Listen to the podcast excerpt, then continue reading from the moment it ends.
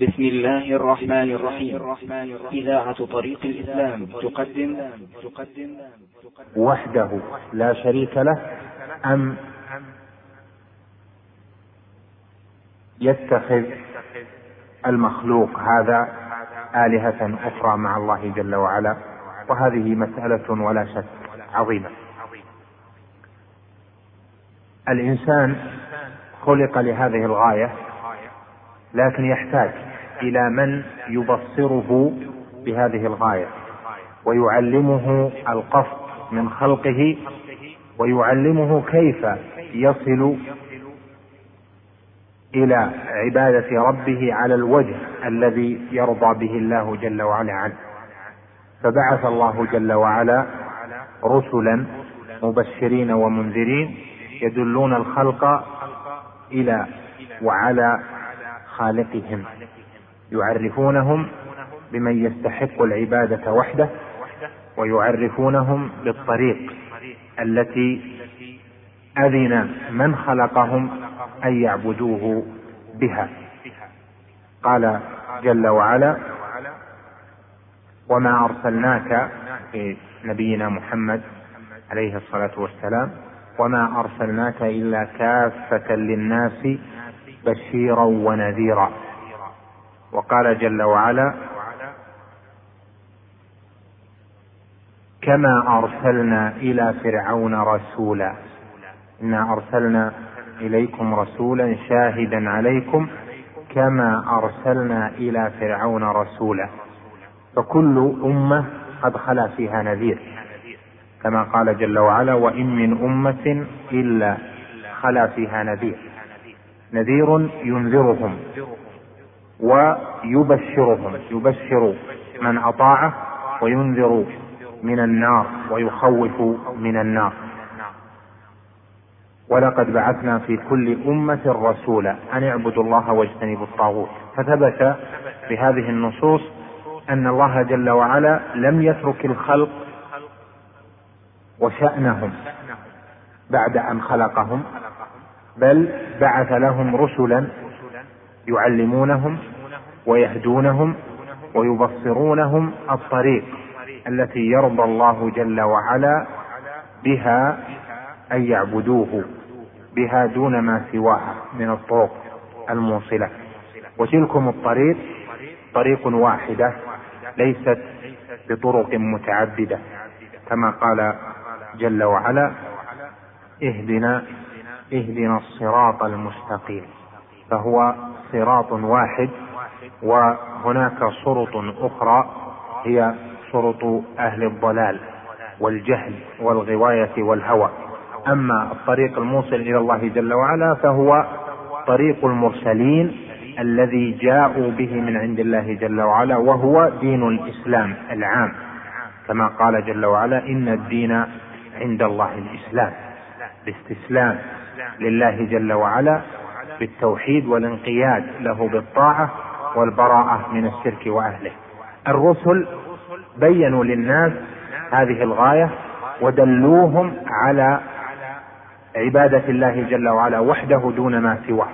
فقامت العداوة بين الرسل وبين أقوامهم في هذا الأصل حيث إن الخلق يريدون أن يعبدوا الله جل وعلا بالطريقة التي يحبون لا بالطريقة التي يحبها الله جل وعلا. ولهذا قال بعض أئمة السلف ليس الشأن أن تحب ولكن الشأن أن تحب. ليس الشأن أن تحب الله فإن محبة الله جل وعلا يدعيها المشركون يدعيها الضالون. كل قوم بعثت إليهم الرسل يدعون أنهم يريدون وجه الله يريدون ما عند الله يحبون وربما يتصدقون ويصلون ويدعون ويصلون ويتقربون. وما فعل أهل الجاهلية جاهلية العرب منا ببعيد. لكن ليس الشأن أن يحب المحب ربه ولكن الشأن أن يحب العبد العبد ربه. الشأن أن يحب الله جل وعلا العبد. متى يكون ذلك؟ لا بد أن يبحث العبد عن سبيل محبة الله جل وعلا له. هذا السبيل بينه الله جل وعلا في قوله قل إن كنتم تحبون الله زعما فاتبعوني طاعة يحببكم الله. فإذا سبيل محبة الله للعبد هي طاعة الرسل واتباع الرسل. وخاتم المرسلين نبينا محمد صلى الله عليه وسلم الذي ببعثته وبرسالته نسخت جميع الرسل جميع الرسالات ونسخت جميع الكتب من قبله عليه الصلاة والسلام. فبقي للناس طريق واحد يصلون به إلى ربهم جل وعلا. ألا وهو طريق محمد عليه الصلاة والسلام. إذ هو الواسطة العملية بالاتباع باتباعه في الوصول إلى الله جل وعلا. فمن اتبع واهتدى بغير هدي النبي عليه الصلاة والسلام هذا النبي الخاتم فهو من الضالين الذين تنكبوا سبيل الحق. هذا الأصل الأول وهذه المسألة الأولى عظيمة جدا. لأنها إذا استقرت في قلب العبد قادته إلى كل خير.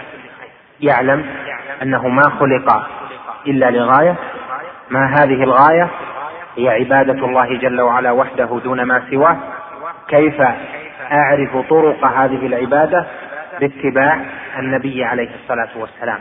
فتلخص الدين في هذه المسألة العظيمة. وما أحسن قول شمس الدين ابن القيم في نونيته بعد أبيات؟ قال فلواحد كن واحدا في واحد. أعني سبيل الحق والإيمان. لواحد لله جل وعلا وحده دون ما سواه. كن واحدا في قصدك وإرادتك وتوجهك وطلبك. في واحد في طريق واحد. قال بعدها أعني سبيل الحق والإيمان الذي هو سبيل النبي عليه الصلاة والسلام.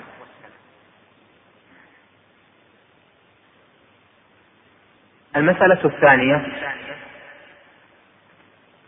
أن الله جل وعلا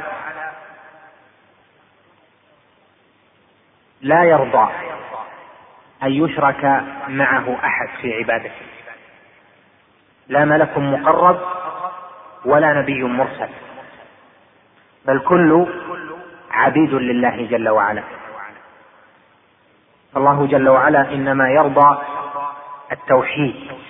يرضى أن يعبد وحده دون ما سواه.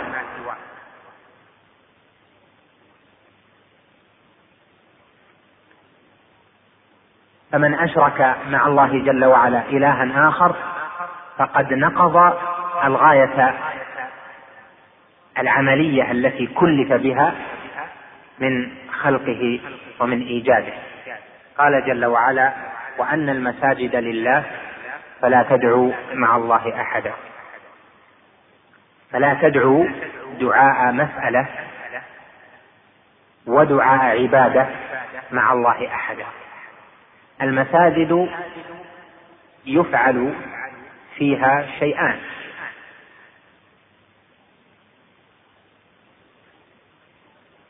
سؤال. سؤال الله جل وعلا دعاء الله جل وعلا دعاء المسألة هذا نوع.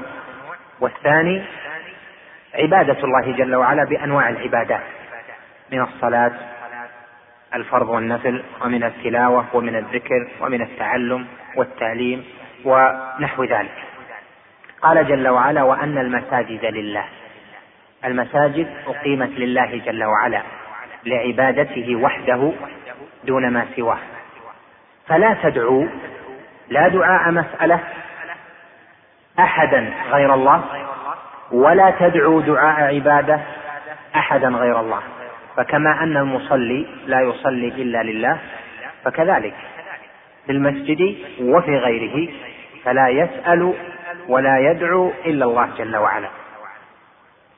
دعاء المسألة هو الذي يسميه العامة أو يسميه الناس الدعاء وهو المقصود به. إذا قيل دعا فلان يعني سأل الله جل وعلا. قال اللهم أعطني اللهم قني اللهم اغفر لي ونحو ذلك. هذا يسمى دعاء مسألة. أما دعاء العبادة فهو العبادة نفسها لأن المتعبد لله جل وعلا بصلاة أو بذكر هو سائل سائل لله جل وعلا لأنه في أثناء أو إنما عبد وصلى أو صام أو زكى أو ذكر أو تلا رغبة في الأجر كأنه سأل الله جل وعلا الثواب. لهذا يقال الدعاء قسمان دعاء مسألة ودعاء عبادة. قال جل وعلا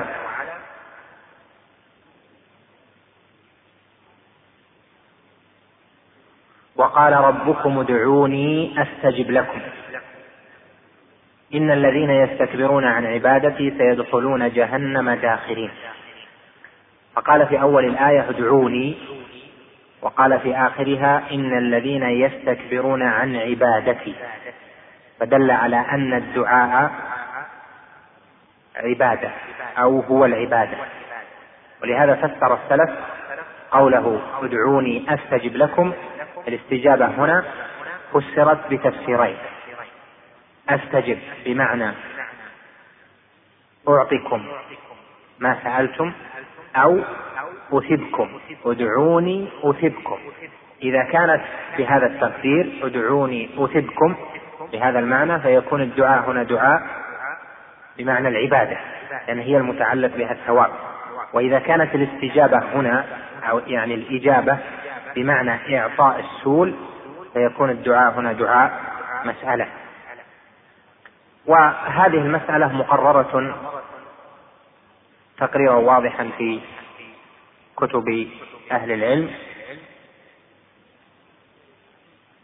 ألا وهي أن قوله تعالى وأن المساجد لله فلا تدعوا مع الله أحدا أنه يشمل نوعي العبادة نوعي الدعاء. دعاء المسألة ودعاء العبادة. وقد جاء في الحديث الصحيح عن النعمان بن بشير أن النبي صلى الله عليه وسلم قال الدعاء هو العبادة وفي معناه ما جاء عن أنس مرفوعا الدعاء مخ العبادة الله جل وعلا لا يرضى أن يشرك معه أحد. قد يتوهم أن المخلوق إذا بلغ إلى غاية عظيمة أنه يمكن أن يوصل إلى الله جل وعلا.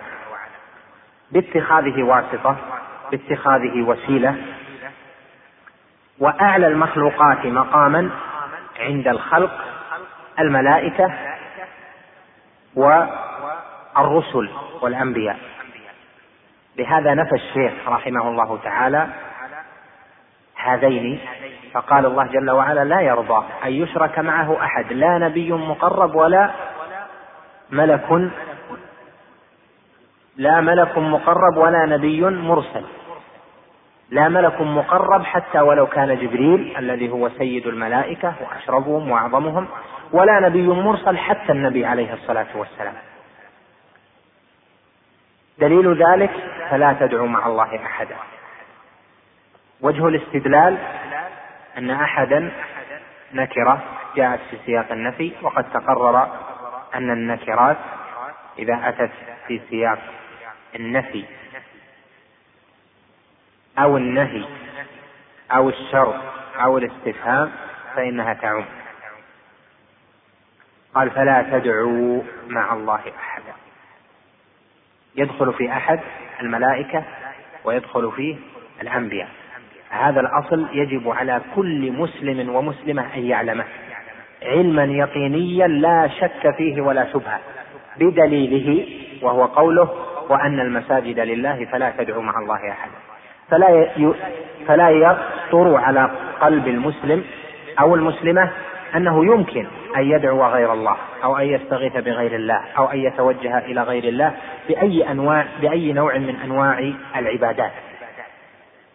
حتى ولو كان المتوجه إليه ملك مقرب أو نبي مرسل.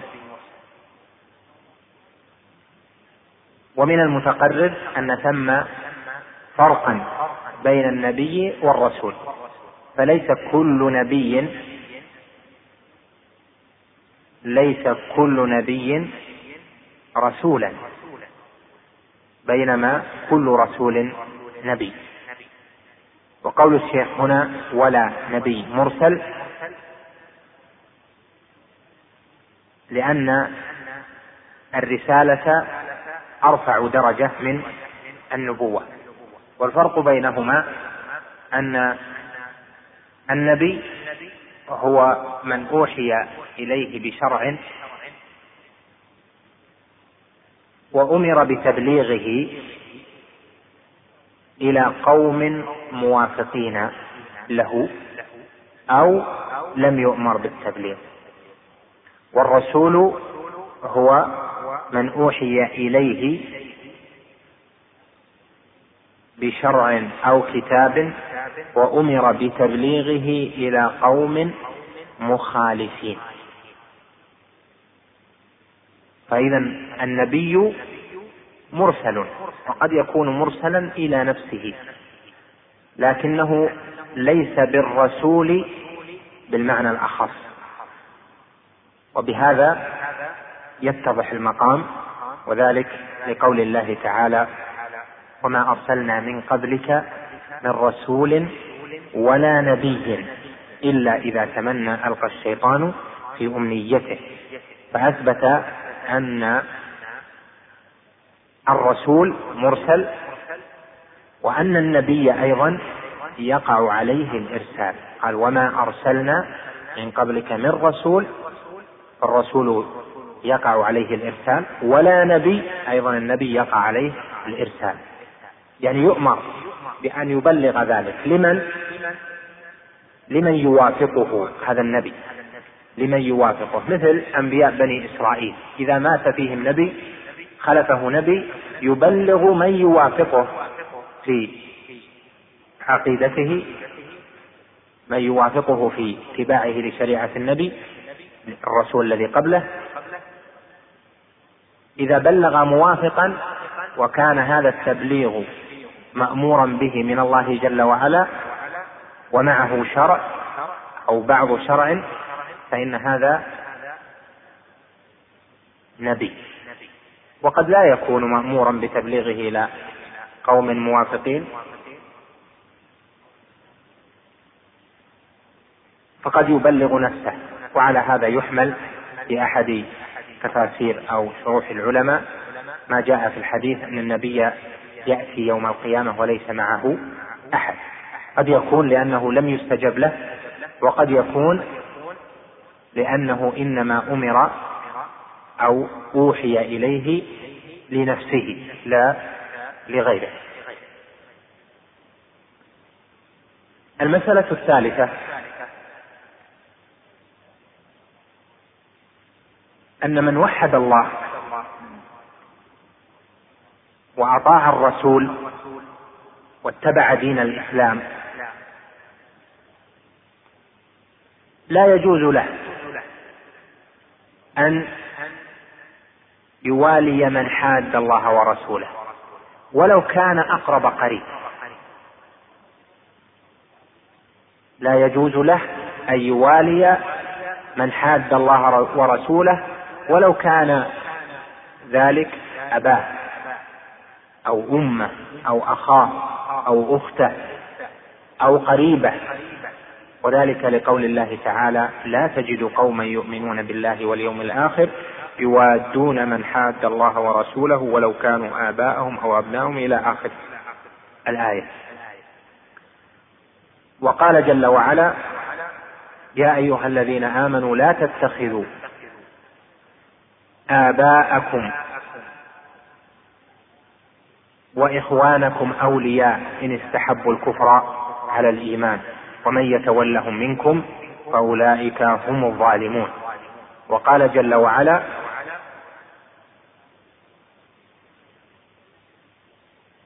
ومن يتولهم منكم فإنه منهم. لما ذكر اليهود والنصارى. ومن يتولهم منكم فإنه منهم. فأصل الدين الذي هو من معنى كلمة التوحيد الولاء والبراء. الولاء للمؤمنين وللإيمان والبراءة من المشركين والشرك.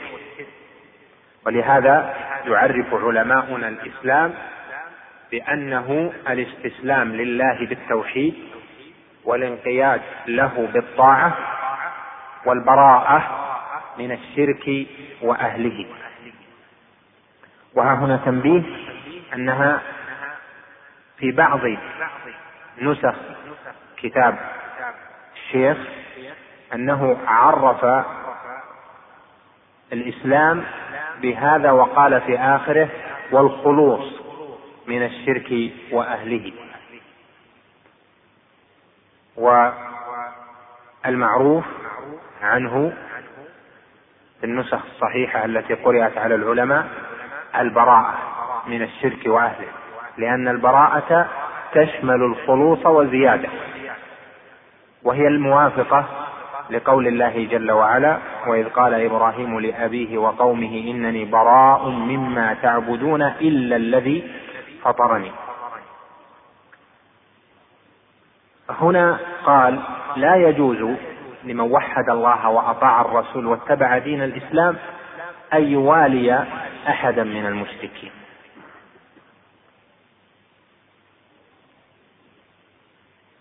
الموالاه معناها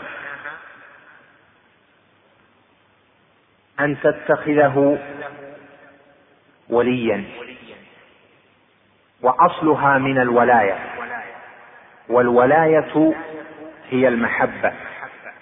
قال جل وعلا هنالك الولاية لله الحق. يعني هنالك المحبة والمودة والنصرة لله الحق. فأصل الموالاة المحبة والمودة. ولهذا استدل بقوله لا تجد قوما يؤمنون بالله واليوم الآخر يوادون. ففسر الموالاة بأنها الموادة. وهذا معناه أن أصل الموالاة في القلب. وهو محبة الشرك أو محبة أهل الشرك والكفر.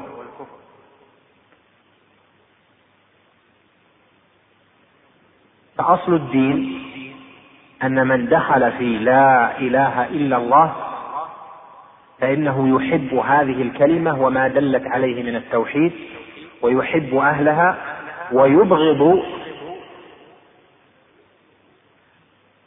الشرك المناقض لهذه الكلمة ويبغض أهله. فكلمة الولاء والبراء هي معنى الموالاة والمعاداة وهي بمعنى الحب والبغض. فإذا قيل ولاء الولاء والبراء في الله هو بمعنى الحب والبغض في الله وهو بمعنى الموالاة والمعاداة في الله. ثلاثة بمعنى واحد. فأصله القلب محبة القلب. إذا أحب القلب الشرك صار مواليا للشرك. إذا أحب القلب أهل الشرك صار مواليا لأهل الشرك. كذلك إذا أحب القلب الإيمان صار مواليا للإيمان. إذا أحب القلب الله صار مواليا لله. إذا أحب القلب الرسول صار مح... صار وليا ومواليا للرسول صلى الله عليه وسلم. وإذا أحب القلب المؤمنين صار مواليا ووليا للمؤمنين. قال جل وعلا إنما وليكم الله ورسوله والذين آمنوا الذين يقيمون الصلاة ويؤتون الزكاة وهم راكعون. ومن يتولى الله ورسوله والذين آمنوا فإن حزب الله هم الغالبون. يعني من يحب وينصر الله ورسوله والذين آمنوا فإن حزب الله هم الغالبون.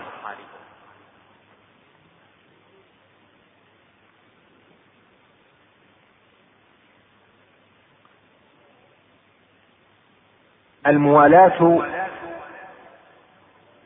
موالاة المشركين والكفار محرمة وكبيرة من الكبائر وقد تصل بصاحبها إلى الكفر والشرك. ولهذا ضبطها العلماء بأن قالوا تنقسم الموالاة إلى قسمين. الأول التولي والثاني الموالاة. الموالاة باسمها العام تنقسم إلى إلى التولي وإلى موالاة. أما التولي فهو الذي جاء في قوله تعالى ومن يتولهم منكم فإنه منهم. تولاه توليا.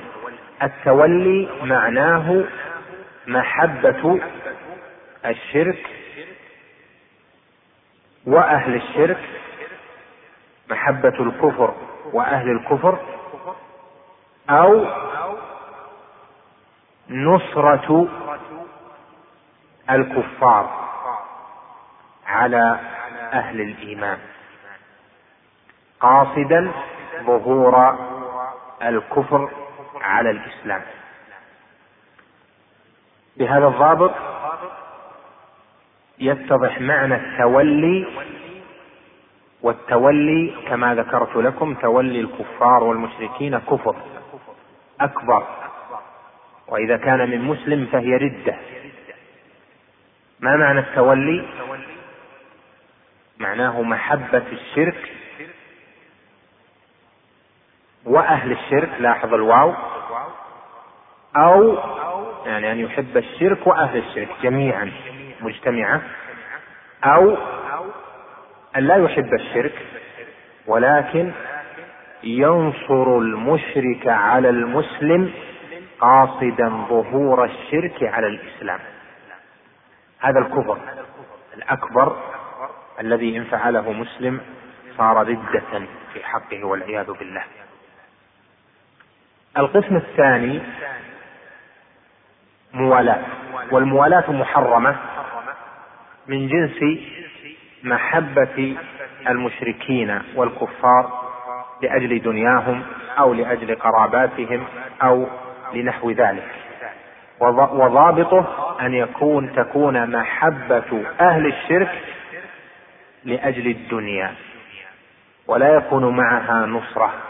لأنه إذا كان معها نصرة على المسلم بقصد ظهور الشرك على الإسلام صار توليا من القسم المكفر. فإن أحب المشرك والكافر لدنياه وصار معه نوع موالاة معه لأجل الدنيا فهذا محرم ومعصية وليس كفرا. دليل ذلك قوله تعالى يا أيها الذين آمنوا لا تتخذوا عدوي وعدوكم أولياء تلقون إليهم بالمودة. قال علماؤنا رحمهم الله تعالى أثبت الله جل وعلا في هذه الآية أنه حصل ممن ناداهم باسم الإيمان اتخاذ المشركين والكفار أولياء بإلقاء المودة لهم.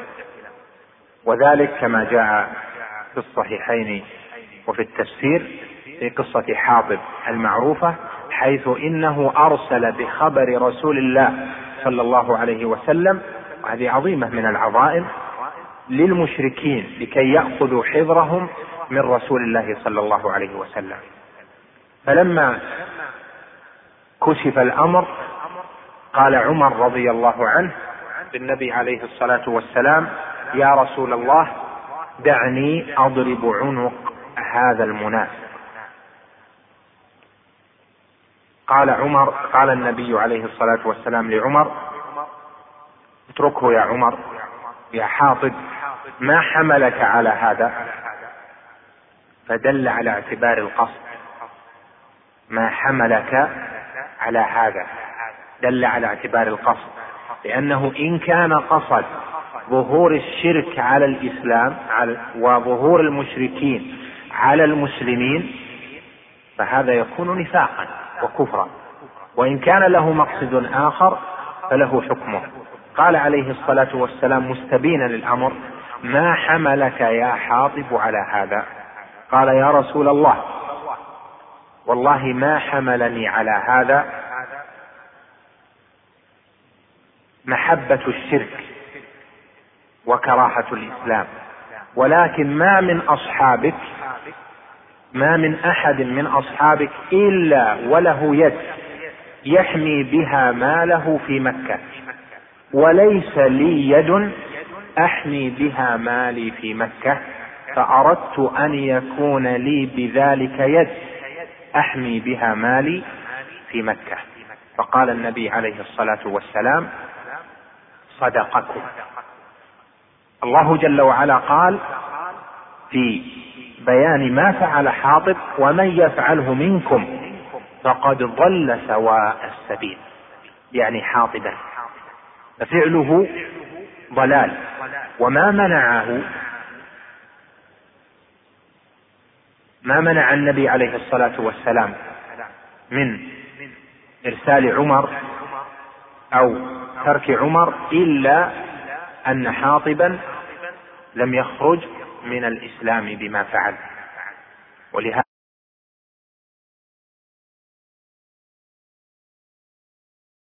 أخرى قال إن الله اطلع على أهل بدر فقال افعلوا ما شئتم فقد غفرت لكم. قال العلماء لعلمه جل وعلا بأنهم يموتون ويبقون على الإسلام. دلت هذه الآية وهي قوله تعالى يا أيها الذين آمنوا لا تتخذوا عدوي وعدوكم أولياء تلقون إليهم بالمودة مع بيان سبب نزولها من قصة حاطب أن إلقاء المودة للكافر لا يسلب اسم الإيمان لأن الله نادى ناداهم باسم الإيمان فقال يا أيها الذين آمنوا مع إثباته جل وعلا أنهم ألقوا المودة. ولهذا استفاد العلماء من هذه الآية ومن آية سورة المائدة ومن يتولهم منكم فإنه منهم.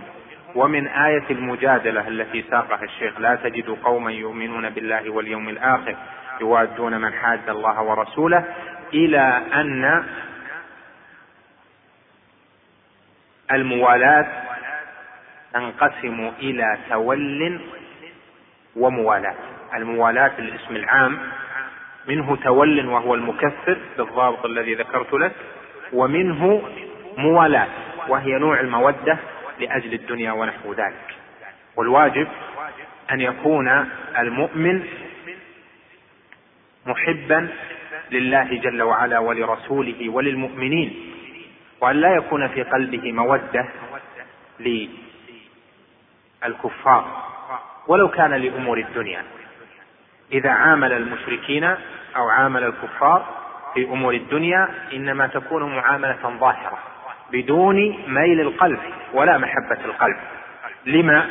لأن المشرك حمل قلبا فيه مسبة الله جل وعلا.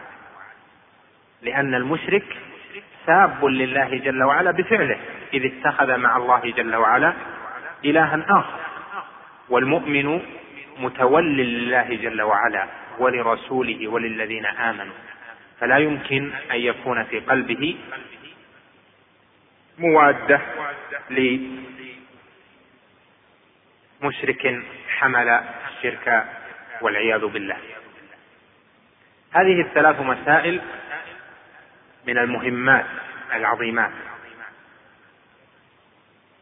الأولى أن يعلم المرء الغاية من خلقه. وإذا علم الغاية أن يعلم الطريق الموصلة لإنفاذ هذه الغاية. الثاني أن يعلم أن الطريق واحدة وأن الله جل وعلا لا يرضى الشرك به حتى بالمقربين عنده والذين لهم المقامات العالية عنده جل وعلا. لا يرضى أن يشرك معه أحد.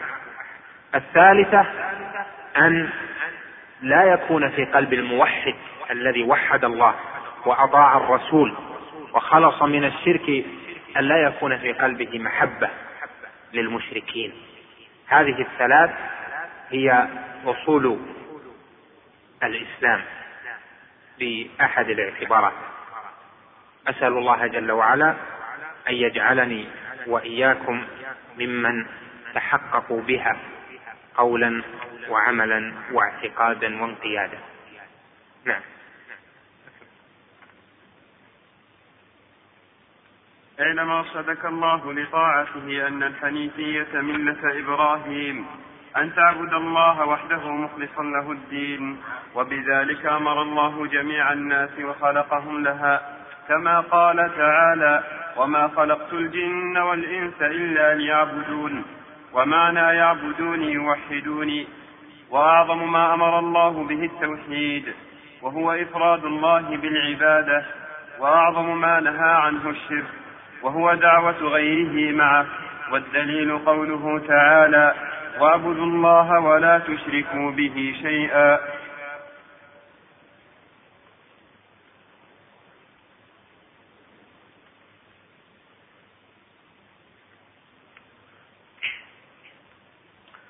هذا فيه تلطف ثالث منه رحمه الله تعالى حيث دعا للمتعلم بقوله اعلم أرشدك الله. وهذا الذي ينبغي على المعلمين أن يكونوا متلطفين بالمتعلمين لأن التلطف و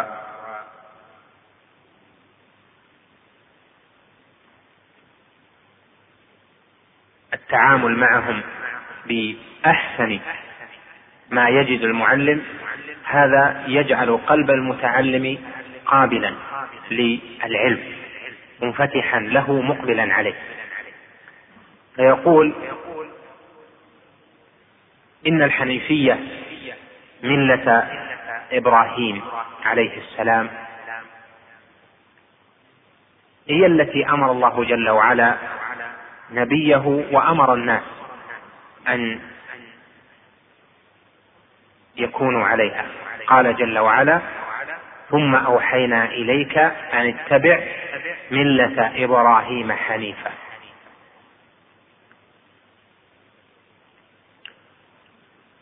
وملة إبراهيم هي التوحيد لأنه هو الذي تركه في من بعده حيث قال جل وعلا وإذ قال إبراهيم لأبيه وقومه إنني براء مما تعبدون إلا الذي فطرني. إنني براء مما تعبدون إلا الذي فطرني فإنه سيهدين هذه الكلمة إنني براء مما تعبدون إلا الذي فطرني اشتملت على نفي في الشق الأول وعلى إثبات في الشق الثاني. إنني براء مما تعبدون. البراءة نفي. أليست كذلك؟ ثم أثبت فقال إلا الذي فطرني. فتبرأ من المعبودات المختلفة وأثبت أنه عابد للذي فطره وحده. وهذا هو معنى كلمة التوحيد. ولهذا قال جل وعلا بعدها وجعلها كلمة باقية في عقبه لعلهم يرجعون يعني لعلهم يرجعون إليها. وعقب إبراهيم عليه السلام منهم العرب أليس كذلك؟ ومنهم أتباع الأنبياء فهو أبو الأنبياء. ومعنى ذلك أنه أب لأقوام الأنبياء جعلها كلمة باقية في عقبه لعلهم يرجعون إليها. وهذه الكلمة هي كلمة التوحيد لا إله إلا الله. لأن التوحيد هو ملة إبراهيم. لا إله إلا الله معناها ما قال إبراهيم عليه السلام إنني براء مما تعبدون إلا الذي فطرني. فلا إله مشتملة على البراءة من كل إله عبد. وإلا الله إثبات للعبادة إثبات لعبادة الله جل وعلا وحده دون ما سواه. ولهذا يقول العلماء لا إله إلا الله معناها لا معبود حق أو بحق إلا الله. معنى ذلك أن كل المعبودات إنما عبدت بغير الحق. قال جل وعلا ذلك بأن الله هو الحق وأن ما يدعون من دونه هو الباطل وأن الله هو العلي الكبير. ذلك بأن الله هو الحق ولكونه جل وعلا هو الحق كانت عبادته وحده دون ما سواه هي الحق. قال لا إله لا إله بحق. لا معبود بحق. لكن سمى معبودات بغير الحق. سمى معبودات بالباطل. سمى معبودات بالبغي والظلم والعدوان. لكن المعبود بحق ينفى عن جميع الآلهة إلا الله جل وعلا. فإنه هو وحده المعبود بحق. هذه الكلمة هي التي ألقاها إبراهيم عليه السلام في عقبه. وهذا مراد الشيخ رحمه الله تعالى بما ذكر. وبين أن أعظم الواجبات أعظم ما أمر به إبراهيم الخليل عليه السلام وما أمر به النبي صلى الله عليه وسلم التوحيد. وأعظم ما نهى عنه الشرك. ومعنى ذلك أن أعظم دعوة الأنبياء والمرسلين من إبراهيم عليه السلام بل من نوح عليه السلام إلى نبينا محمد صلى الله عليه وسلم أعظم ما يدعى إليه بالأمر هو الأمر بتوحيد الله جل وعلا. وأعظم ما ينهى عنه ويؤمر الناس بتركه هو الشرك. فأعظم ما أمر به التوحيد وأعظم ما نهي عنه الشرك. لما؟ لأن التوحيد هو حق الله جل وعلا ومن أجله بعثت الرسل. ولقد بعثنا في كل أمة رسولا أن أن اعبدوا الله واجتنبوا الطاغوت. فالغاية من بعث الرسل أن تبين للناس وأن تقول للناس اعبدوا الله وحده دون ما سواه. هذا الأمر. واجتنبوا الطاغوت يعني اتركوا الشرك ومظاهر الشرك. فإذا أعظم مأمور به هو التوحيد. أعظم ما دعا إليه الرسل والأنبياء من نوح عليه السلام إلى نبينا محمد عليه الصلاة والسلام أعظم ما دعي إليه من المأمورات التوحيد. وأعظم ما نهي عنه من المنهيات هو الشرك. لما؟ لأن الغاية من خلق الإنسان هي عبادة الله وحده. فصار الأمر بالتوحيد هو الأمر لهذا المخلوق بأن يعلم وأن ينفذ غاية الله جل وعلا من خلق هذا المخلوق. والنهي عن الشرك معناه النهي عن أن يأخذ هذا المخلوق بطريق أو بفعل يخالف الغاية من خلقه. وهذا ولا شك كما ترى يقود إلى فهم التوحيد وفهم حق الله جل وعلا وفهم الدعو دعوة الحق بأعظم ما يكون الفهم. لأنك تنظر إلى أن خلق إلى أن إنفاذ المرء ما خلق من أجله هو أعظم ما يدعى إليه. ونهي المرء عن ما يصده عما خلق من أجله هذا أعظم ما ينهى عنه. ولهذا كانت دعوة المصلحين ودعوات المجددين على مر العصور في هذه الأمة هي بالدعوة إلى التوحيد ولوازمه والنهي عن الشرك وذرائعه. أسأل الله جل وعلا أن يزيدني وإياكم من العلم النافع وأن يمن علينا بالعمل الصالح وبالفهم والسداد وصلى الله وسلم على نبينا محمد. وعلى آله وصحبه أجمعين. قال المصنف رحمه الله تعالى فإذا قيل لك ما الأصول ما الأصول الثلاثة التي يجب على الإنسان معرفتها فقل معرفة العبد ربه ودينه ونبيه محمد صلى الله عليه وسلم. فإن قيل لك فإن قيل لك من ربك فقل ربي الله الذي رباني وربى جميع العالمين بنعمته وهو معبودي ليس لي معبود سواه. والدليل قوله تعالى الحمد لله رب العالمين وكل ما سوى الله عالم وأنا واحد من ذلك العالم. فإن قيل لك بما عرفت ربك فإن قيل لك بما عرفت ربك فقل بآياته ومخلوقاته ومن آياته الليل والنهار والشمس والقمر.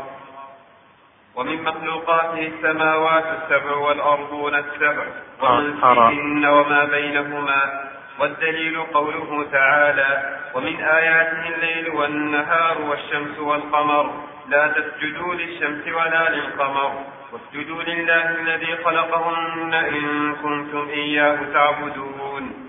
وقوله تعالى إن ربكم الله الذي خلق السماوات والأرض في ستة أيام ثم استوى على العرش يغشي الليل النهار يطلبه حثيثا والشمس والقمر والنجوم مسخرات بأمره.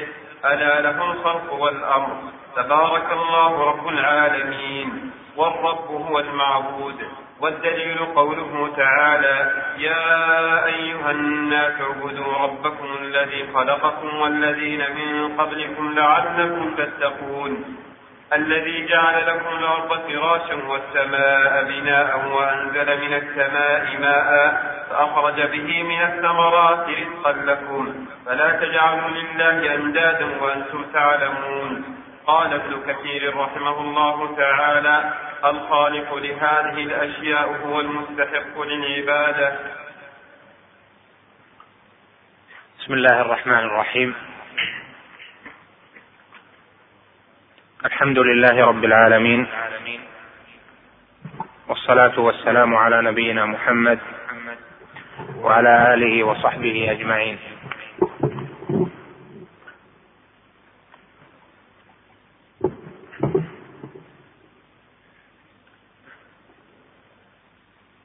أما بعد فهذا ابتداء من المصنف رحمه الله تعالى لبيان المقصود من تأليف هذه الرسالة.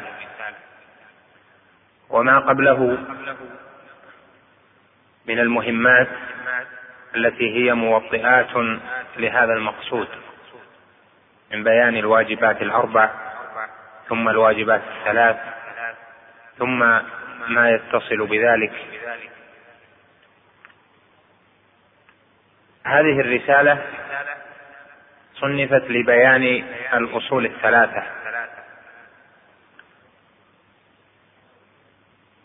ألا وهي مسائل القبر. من ربك وما دينك ومن نبيك والجواب عليها في هذه الرسالة. بل إن هذه الرسالة من هذا الموضع إلى آخرها جواب على هذه الأسئلة الثلاث. فمن كان عالما بما في هذه الرسالة من بيان تلك الأصول العظام كان حريا أن يثبت عند السؤال. ذلك لأنها قرنت بأدلتها. وقد جاء في الحديث الذي في الصحيح أن من المسؤولين في القبر من يقول ها ها لا أدري سمعت الناس يقولون شيئا فقلته. استدل العلماء بقول هذا المفتون في قبره سمعت الناس يقولون شيئا فقلته على أن التقليد لا يصلح في جواب هذه المسائل الثلاث. جواب من ربك يعني من معبودك. جواب ما دينك جواب من نبيك. ولهذا يذكر الشيخ الإمام رحمه الله تعالى بعد كل مسألة مما سيأتي يذكر الدليل من القرآن. وقد بينا في أول هذا الشرح أن المؤمن يخرج من التقليد ويكون مستدلا لما يعلمه ويعتقده من هذه المسائل بالحق إذا علم الدليل عليها مرة في عمره ثم اعتقد ما دل عليه الدليل فإن استقام على ذلك حتى مماته حتى موته فإنه يكون مؤمنا يعني مات على الإيمان. لأن استمرار استحضار الدليل والاستدلال لا يشترط. لكن الذي هو واجب أن يكون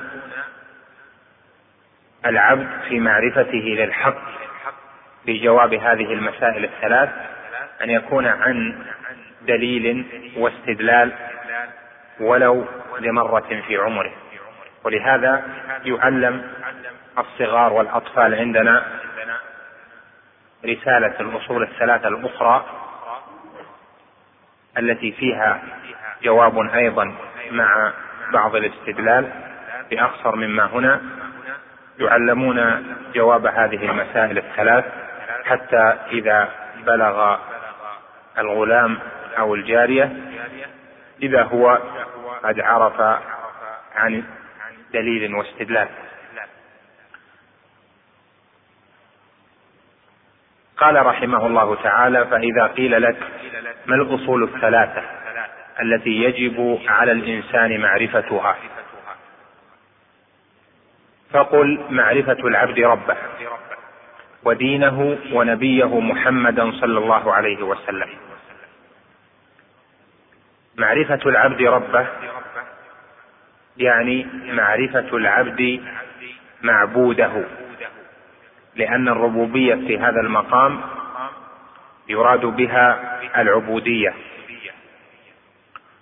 لما؟ لأن الابتلاء بالأنبياء والمرسلين لم يقع في معاني الربوبية. ألم ترى أن أن الله جل وعلا قال قل من يرزقكم من السماء والأرض امن يملك السمع والأبصار ومن يخرج الحي من الميت ويخرج الميت من الحي ومن يدبر الأمر. هذه مقتضيات الربوبية. فسيقولون الله. المشركون في كل زمان لم يكونوا ينازعون في توحد الله جل وعلا في ربوبيته. ولهذا فسر العلماء سؤال القبر من ربك بمن معبودك؟ لما؟ لأن الابتلاء لم يقع في الربوبية. وقد سئل الشيخ الإمام رحمه الله تعالى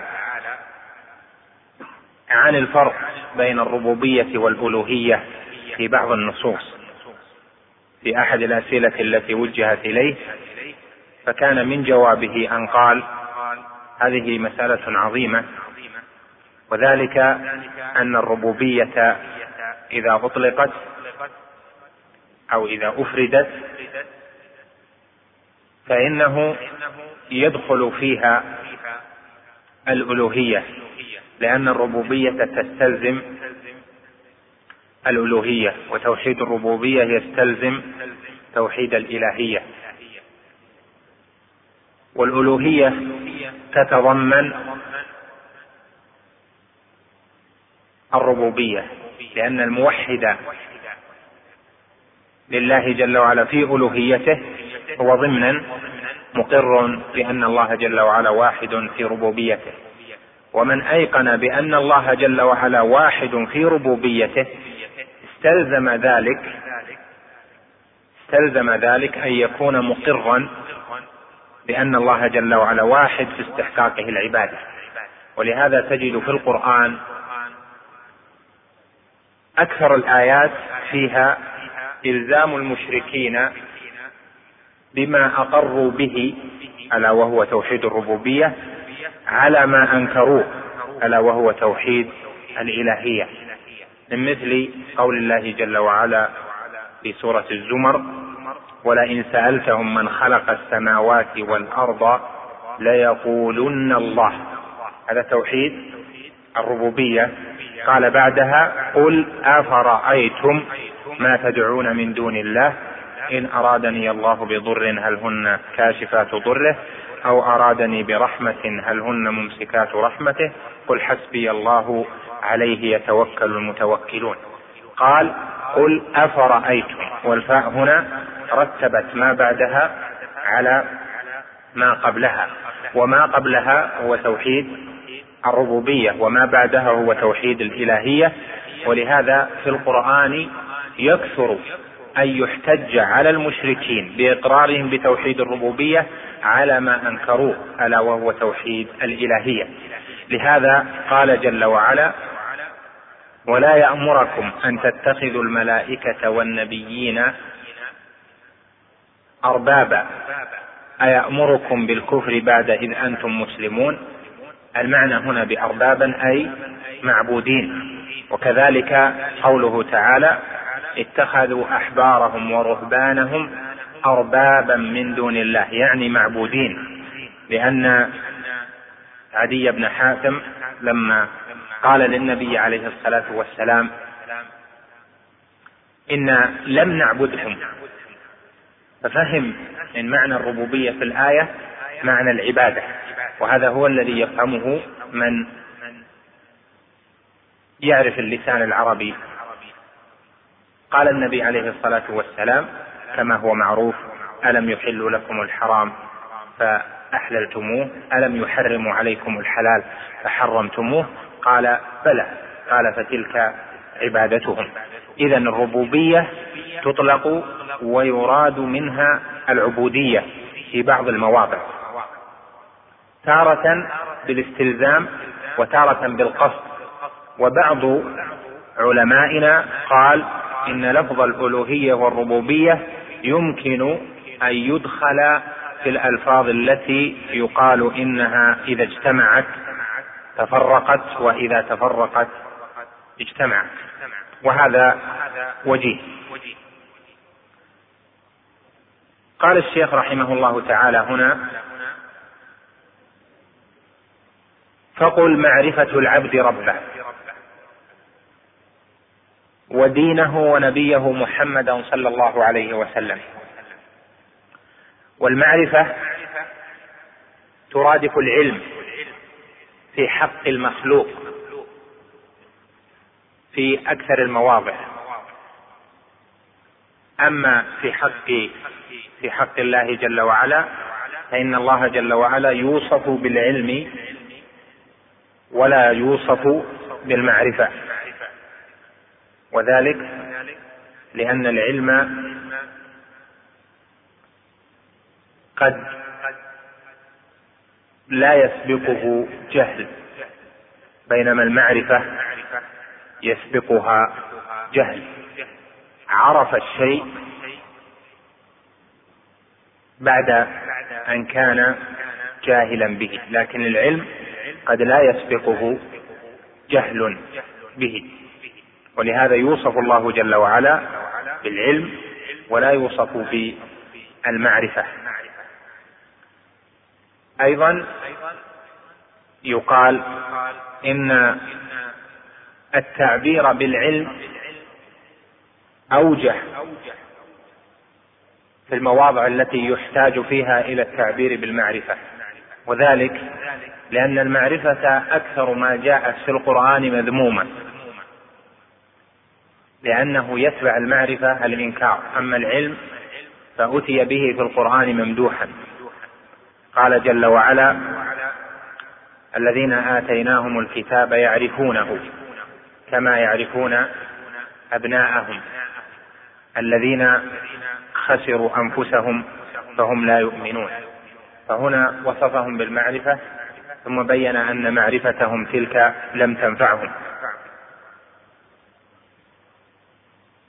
وقال جل وعلا يعرفون نعمة الله ثم ينكرونها. لكن العلم أثني عليه في القرآن. وأما المعرفة فربما بل أكثر المواضع فيها نوع ذم لها. لكن هذا ليس على إطلاقه لأنه قد جاء في صحيح مسلم بن الحجاج رحمه الله تعالى في بعض طرق حديث ابن عباس الذي فيه إرسال معاذ إلى اليمن أن النبي صلى الله عليه وسلم قال له فليكن أول ما تدعوهم إليه إلى أن يعرفوا الله. فانهم عرفوا الله فأخبرهم أن الله افترض عليهم خمس صلوات إلى آخره. فصار في المعرفة هنا بمعنى العلم بالتوحيد كما في الروايات الأخرى. لكن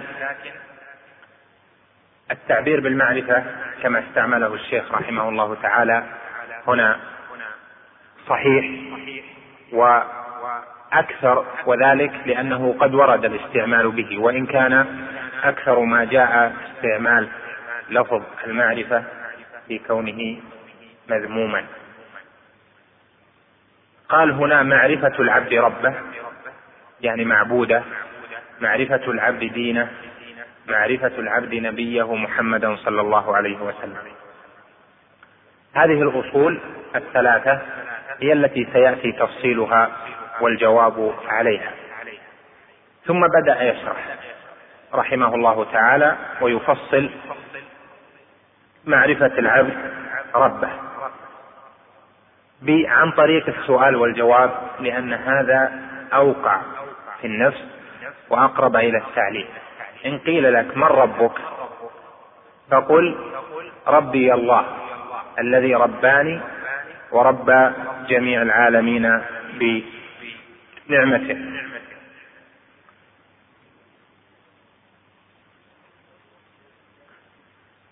لفظ الربوبية فيه معنى التربية.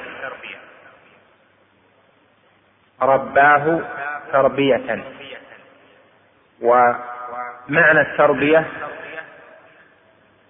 تدريج المربى في مصاعد الكمال.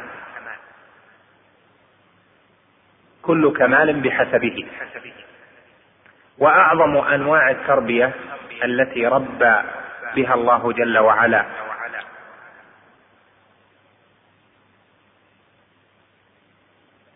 الناس أن بعث لهم الرسل يعلمونهم ويرشدونهم ما يقربهم إلى الله جل وعلا. وهذه هي أعظم نعمة. قال جل وعلا قل بفضل الله وبرحمته فبذلك فليفرحوا هو خير مما يجمعون.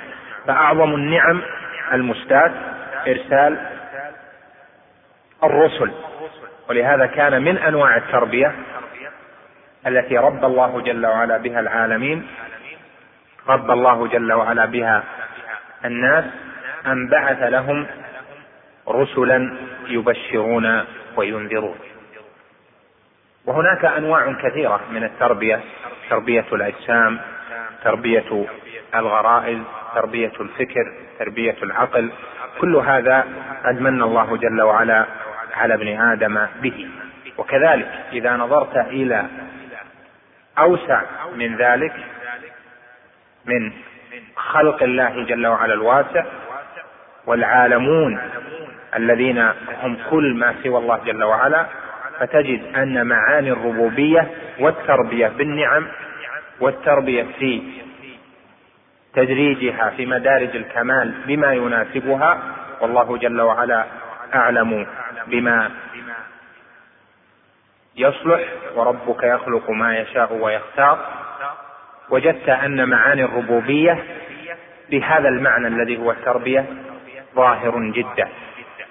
أيضا الربوبية لها معنى آخر وهو الذي سلف من فيما نقول من معنى توحيد الربوبية يعني اعتقاد أن الله جل وعلا هو الخالق لهذا الخلق وحده وهو الرزاق وحده وهو الذي يدبر الأمر وهو القاهر وهو ذو الملك إلى آخر معاني الربوبية. قال جل وعلا الحمد لله رب العالمين. استدل الشيخ بهذه الآية الحمد لله رب العالمين. معنى الحمد.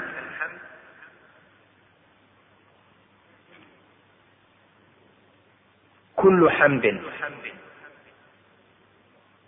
لأن الألف واللام هنا للاستغراق. استغراق أنواع الحمد. فكل حمد موجود أو وجد أو يوجد. والحمد معناه الثناء. بصفات الكمال فهذا الحمد وهو الثناء بصفات الكمال لله. واللام هنا للاستحقاق يعني مستحقا لله جل وعلا. الحمد لله كل أنواع الحمد وجميع أنواع المحامد مستحقة لله. لأن اللام هنا لام الاستحقاق. اللام تارة تكون للملك وهذا إذا كان ما قبلها من الأعيان. وتارة تكون للاستحقاق وهي إذا كان ما قبلها من المعاني. إذا قلت الدار لفلان الدار عين فتكون اللام لفلان يعني ملك. إذا كان ما قبل اللام معنى صارت اللام للاستحقاق. تقول الفخر لفلان. يعني الفخر مستحق يستحقه فلان. الحمد لله. الحمد معنى. لهذا صارت اللام بعده للاستحقاق. فكل حمد مستحق لله. الإله الذي لا يعبد بحق إلا هو. هذا الإله نعته أنه رب العالمين. رب العالمين. والعالمين جمع عالم. والعالم اسم لأجناس ما يعلم وهو كل ما سوى الله جل وعلا. كما قال الشيخ رحمه الله تعالى وكل من سوى الله عالم وأنا واحد من ذلك العالم. عالم الإنسان عالم الطير عالم النبات عالم الملائكة عالم الجن عالم السماوات عالم الأراضين عالم الماء إلى آخره. كل ما سوى الله جل وعلا عالم وأنا واحد من ذلك العالم. والعالمون جمع عالم. والعالم كل ما سوى الله جل وعلا. من الأجناس المختلفة. اذا ما دام أنك واحد من ذلك العالم فأول من يخاطب بهذه الآية المؤمن. الحمد لله رب العالمين. فيستيقن المؤمن بتلاوته لهذه الآية ربوبية الله جل وعلا له. واستحقاقه للحمد واستحقاقه جل وعلا لكل ثناء ولكل وصف بالكمالات.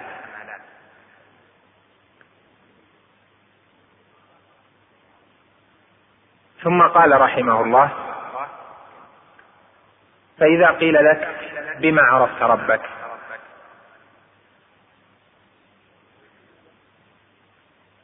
الربوبية تحتاج إلى معرفة تحتاج إلى علم. وهذا العلم جاء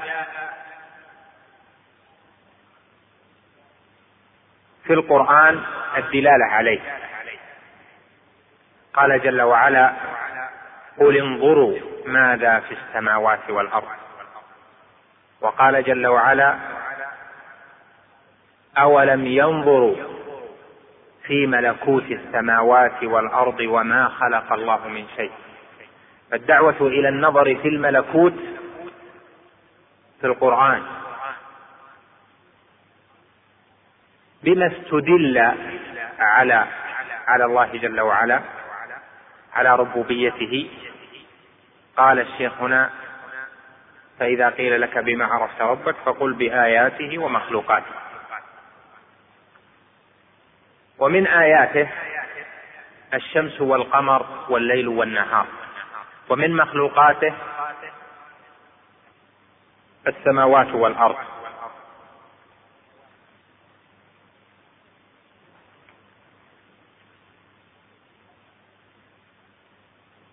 لا شك أن الليل والنهار والشمس والقمر من آيات الله.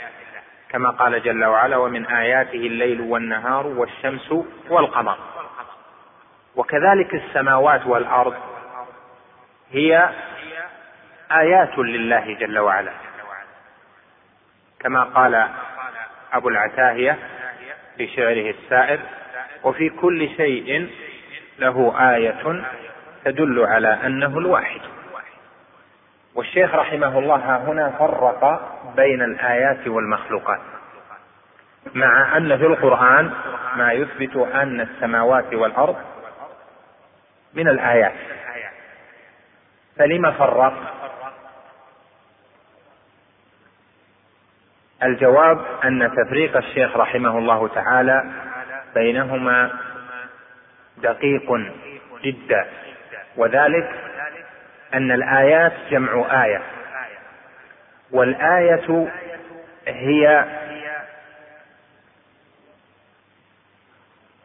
البينة الواضحة الدالة على المراد.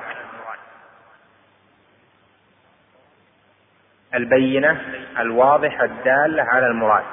إن في ذلك لآية وما كان أكثرهم مؤمنين يعني لدلالة بينة واضحة على المراد منها. إن في ذلك لآيات للمتوسمين يعني لدلالات واضحات بينات على المراد منها. وهنا ننظر إلى أنه بالنسبة لمن سئل هذا السؤال كون الليل والنهار والشمس والقمر آية أظهر منه عند هذا المسؤول أو المجيب من السماوات والأرض. لما؟ لأن تلكم الأشياء التي وصفت بأنها آيات متغيرة متقلبة تذهب وتجيء. أما السماء فهو يصبح ويرى السماء ويصبح ويرى الأرض. فإلفه للسماء وللأرض يحجب عنه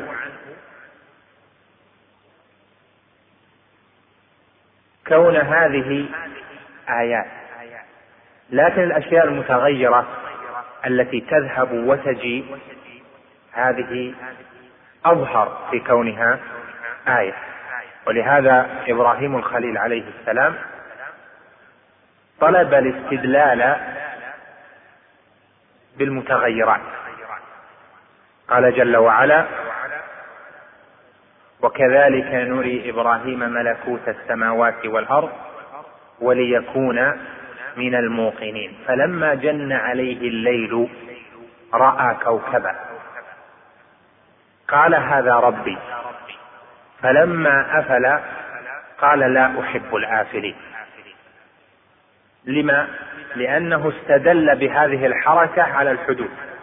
استدل بهذا التنقل على أنه آية لغيره. فلما رأى القمر بازغا استدل بالقمر. فلما رأى الشمس بازغة استدل بالشمس لأنها متغيرات.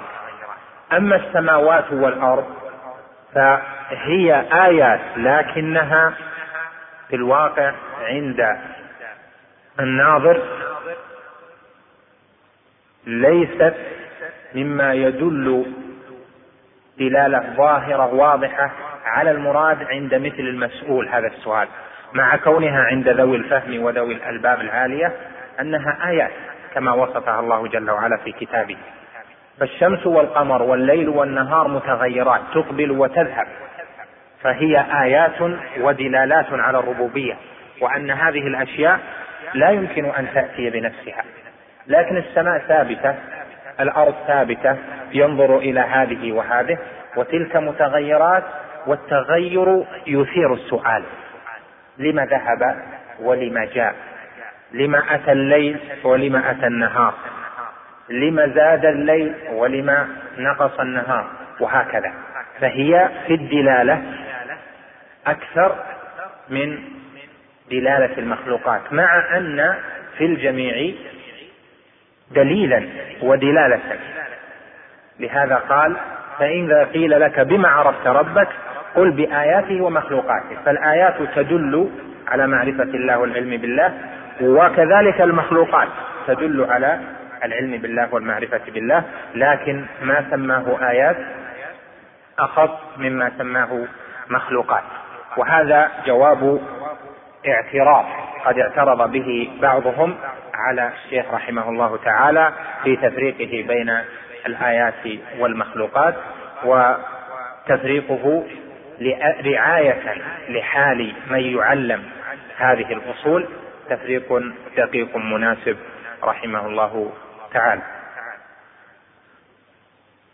الدليل قوله تعالى ومن آياته الليل والنهار والشمس والقمر يعني مما يدل عليه دلالة واضحة ظاهرة بينة جلية الليل والنهار والشمس والقمر.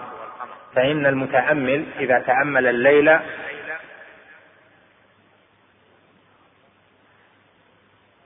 والنهار وجد هذا يدخل في هذا وذاك يدخل في ذاك وهذا يطول وذاك يقصر علم أن الليل من حيث كونه ليلا والنهار من حيث كونه نهارا أنها أشياء لا يمكن أن تأتي بنفسها بل هي مفعول بها. ظاهر الليل ما هو؟ الليل ما هو؟ ذهاب الضوء والنهار ما هو؟ مجيء مجيء الضوء. الشمس أتت بضيائها فصار نهارا. القمر. لما ذهبت الشمس أتى القمر فصار ليل. هذا لا شك يدل على أن هذه الأشياء مفعول بها. وإذا كانت مفعولا بها فمن الذي فعلها؟ هذا السؤال الجواب عليه سهل ميسور لأكثر الناظرين.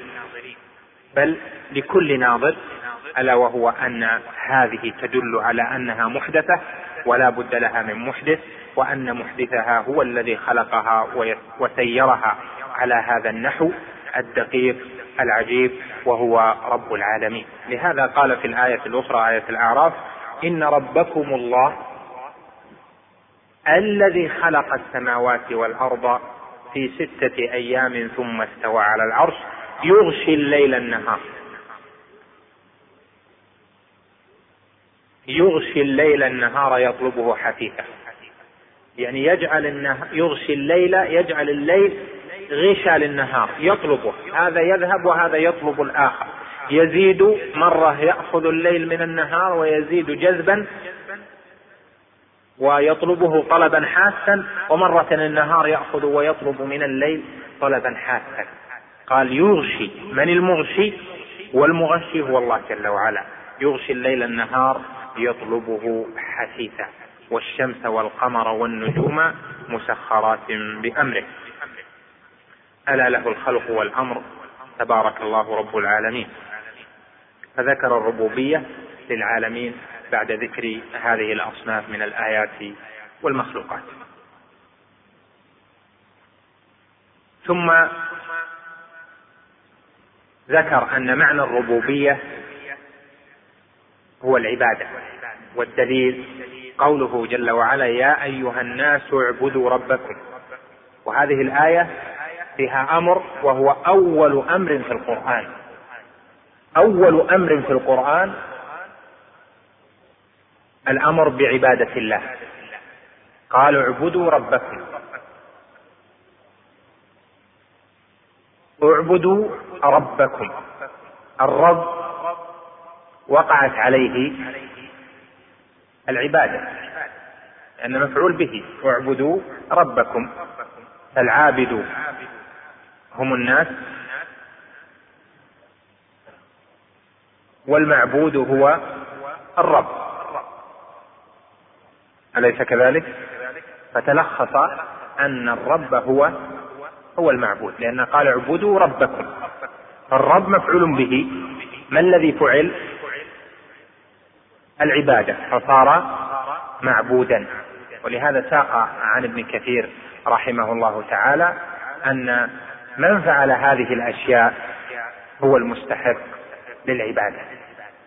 إن رب يا أيها الناس اعبدوا ربكم الذي خلقكم والذين من قبلكم لعلكم تتقون الذي جعل لكم الأرض فراشا والسماء بناء إلى آخر الآية. قال ابن كثير الذي فعل هذه الأشياء هو المستحق للعبادة. لهذا جاء ما بعدها ما بعد الأمر بالعبادة من قوله يا أيها الناس اعبدوا ربكم وهو قوله الذي خلقكم جاء تعليلا لما سبق. لما كان مستحقا للعبادة؟ قال يا أيها الناس اعبدوا ربكم.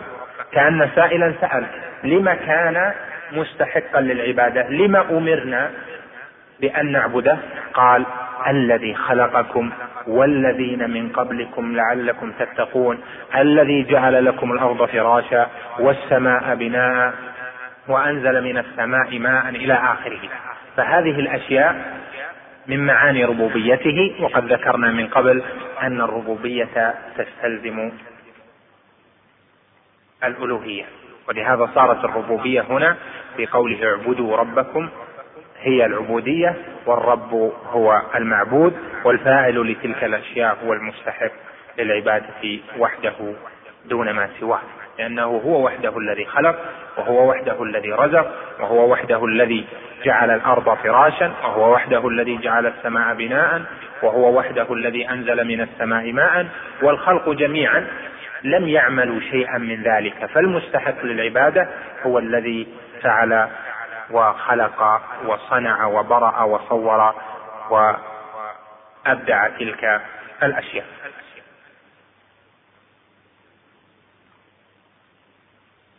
نعم. نعم.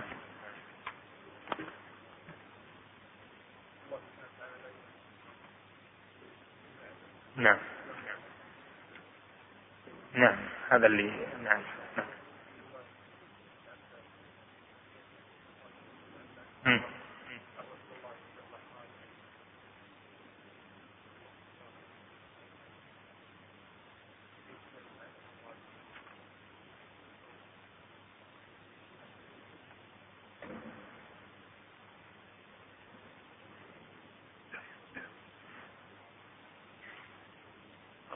كما هو متقرر. الأخ يسأل سؤال وجيه وهو أنه جاء في حديث ابن عباس تعرف إلى الله في الرخاء يعرفك في الشدة. فهنا يقول الأخ وصف الله بأنه بأنه ذو معرفة وأنه يعرف. وهذا فيه نظر لأنه المتقرر في القواعد في الأسماء والصفات أن باب الأفعال أوسع من باب الصفات.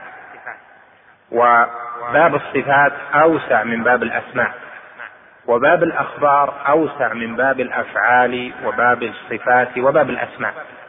فقد يطلق ويضاف إلى الله جل وعلا فعل ولا يضاف إليه الصفة كما أنه قد يوصف الله جل وعلا بشيء ولا يشتق له من الصفة من الصفة اسما ولهذا يدخل في هذا كثير مما جاء مثل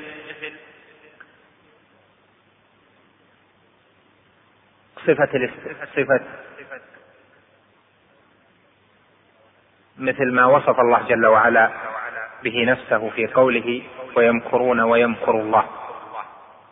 يستهزئون الله يستهزئ بهم إن الله لا يمل حتى تملوا. ونحو ذلك مما جاء مقيدا بالفعل ولم يذكر صفة بالاسم. فهذا يقال فيه أنه يطلق مقيدا. ويمكن أن يحمل عليه حديث ابن عباس هذا. تعرف إلى الله في الرخاء يعرفك في الشدة. نقول إن الله جل وعلا يعرف في الشدة من تعرف عليه في الرخاء. على نحو تلك القاعدة. كما يقال إن الله جل وعلا يمكر بمن مكر به يستهزئ بمن استهزأ به يخادع من خادعه. ولا يقال إن الله جل وعلا ذو مكر وذو استهزاء وذو مخادعة هكذا مطلقا بالصفة وإنما كما هي القاعدة أن باب الأفعال أوسع من باب الصفات. الأخ يسأل يقول ما الفرق بين الحمد والشكر؟ هناك فروق كثيرة بين الحمد والشكر لكن الذي يضبطها أن الحمد هو الثناء باللسان. والثناء على كل جميل. وأما الشكر فمورده اللسان والعمل. فلا يقال مثلا فلان حمد حمد الله جل وعلا بفعله. بل لا بد أن يكون الحمد باللسان. لكن الشكر يمكن أن يكون باللسان ويمكن أن يكون بالعمل. قال جل وعلا أن اشكر لي ولوالديك وقال جل وعلا اعملوا آل داود شكرا. فمن حيث المورد الشكر أعم من الحمد لأنه يشمل حمد اللسان الثناء والمدح باللسان وبالعمل. والحمد أخص لأنه لا يكون إلا باللسان. ومن حيث ما يحمد عليه أو ما يثنى عليه وما يمدح فإن الحمد أعم. فهذا من الأشياء التي يقول فيها العلماء إن بينهما عموم وخصوص يجتمعان في شيء ويفترقان في شيء نعم. وأنواع العبادة التي أمر الله بها مثل الإسلام والإيمان والإحسان ومنه الدعاء والخوف والرجاء والتوكل والرغبة والرهبة والخشوع والخشية والإنابة والاستعانة والاستعانة والاستغاثة والذبح والنذر. وغير ذلك من العبادة التي أمر الله بها كلها لله والدليل قوله تعالى وأن المساجد لله فلا تدعوا مع الله أحدا. فمن صرف منها شيئا لغير الله فهو مشرك كافر. والدليل قوله تعالى ومن يدع مع الله إلها آخر لا برهان له به فإنما حسابه عند ربه إنه لا يفلح الكافرون. وفي الحديث الدعاء مخ العبادة. والدليل قوله تعالى وقال ربكم ادعوني أستجب لكم. إن الذين يستكبرون عن عبادتي سيدخلون جهنم داخلين ودليل الخوف. حسبك. لما تقرر أن الرب هو المعبود كان من المناسب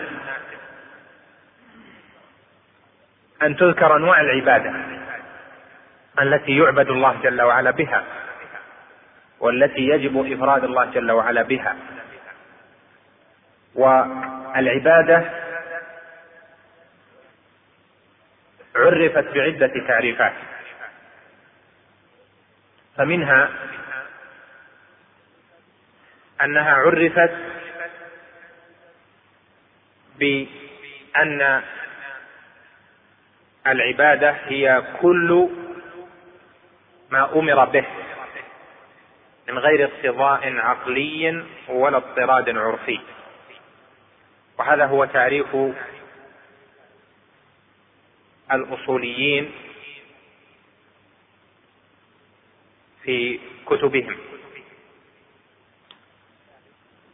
ومعنى ذلك